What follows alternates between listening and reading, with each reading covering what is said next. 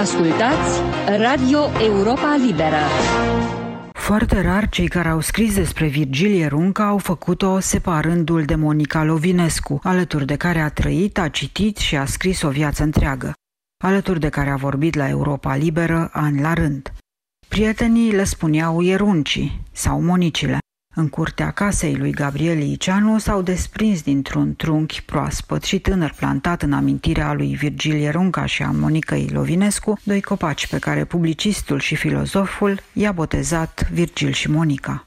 În volumul Declarație de iubire scris de Gabriel Iceanu despre oamenii pe care i-a admirat cel mai mult pe lumea aceasta, un lung capitol este despre Monica Lovinescu și Virgilie Runca. Ceea ce caracterizează scrisul lui Virgilie Runca este faptul că poartă în el vehemența unei cauze înalte, spune Gabriel Liceanu. Cităm. La prima vedere, stilul este al unui polemist și pamfletar care operează în regimul grav. Și totuși se întâmplă ceva mai mult aici.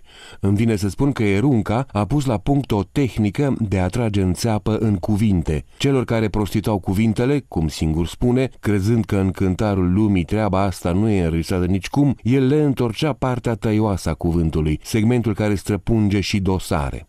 Nu a stat pe gânduri întrebându-se dacă are sau nu dreptul să judece și l-a luat pur și simplu. Avea statura să o facă. De la Călinescu sau Cioculescu până la ultimul poet de curte, nu conta cine sau de ce distorsiona cuvintele. Important era să existe cineva care să le poată răzbuna. Rolul acesta de răzbunător al cuvintelor suferinde și l-a asumat Ierunca. Aceasta este concluzia lui Gabriel Iceanu din volumul Declarație de iubire. Cea mai cunoscută carte a lui Virgilie Runca este Fenomenul Pitești, care a apărut în 1990 cu o prefață a unuia dintre cei mai cunoscuți istorici ai comunismului, François Furet, și cu un moto din scrierile Nadejdei Mandelstam, pe care îl cităm. Problema de căpetenie este de a învinge amnezia. Trebuie ca totul să se plătească pentru că altfel nu există viitor. Trecutul nu poate fi falsificat. Fiecare dintre cei care au fost exterminați are mai departe cuvântul lui de spus.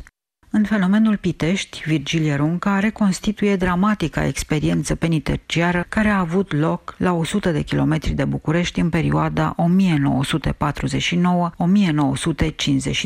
La Pitești, au fost trimiși mai ales tineri, studenți, liceeni, arestați din diferite motive, dar cu toții bănuiți de gândire neloială. Toți cei care ajungeau acolo vor fi bătuți, schingiuiți și umiliți până ce reeducarea reușește, iar ei se căiesc și se transformă în oamenii noi, visați de comuniști.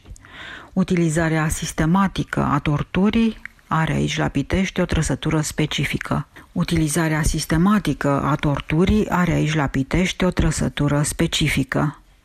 Torturarea deținuților de către alți deținuți. După cum scrie François Fure, Virgilie Runca povestește una dintre cele mai cumplite experiențe de dezumanizare pe care le-a cunoscut epoca noastră, în care tinerii cu răbufniri reacționare erau torturați și torturau la rândul lor, victime și călăi în același timp. Lungi fragmente din volumul lui Virgilie Runca, Fenomenul Pitești, au fost transmise la Europa Liberă în perioada 1975 1976. Virgil Ierunca s-a născut pe 16 august 1920 la Lădești, Vâlcea și a murit la Paris în 2006. A făcut studii liceale la Râmnicu Vâlcea și la Liceul Spiru Harete din București. Obține licența în litere și filozofie la Universitatea din București. Paralel cu studiile universitare, este redactor la ziarul Timpul și devine unul din întemeitorii revistei Albatros, suprimată de regimul antonescian. Împreună cu Ion Caraion a editat apoi revista Agora, suprimată și ea de cenzura comunistă în 1947. În decembrie 1946 părăsește România, obținând o bursă a guvernului francez. Se stabilește definitiv în Franța, unde desfășoară o bogată activitate culturală. Între anii 1952 și 1975 este redactor cultural în cadrul emisiunilor pentru străinătate ale radiodifuziunii franceze, Cronica Ideilor și redactor politic al emisiunii în limba română. Din 1975 este cercetător la Centrul Național de Cercetare Științifică, secția Filosofie și colaborator al postului de radio Europa Liberă. În exil sub egida lui Mircea Eliade, redactează prima revistă românească de literatură, Luceafărul. Ea este urmată de alte publicații, Caete de Dor, România Muncitoare, Limite, Etos.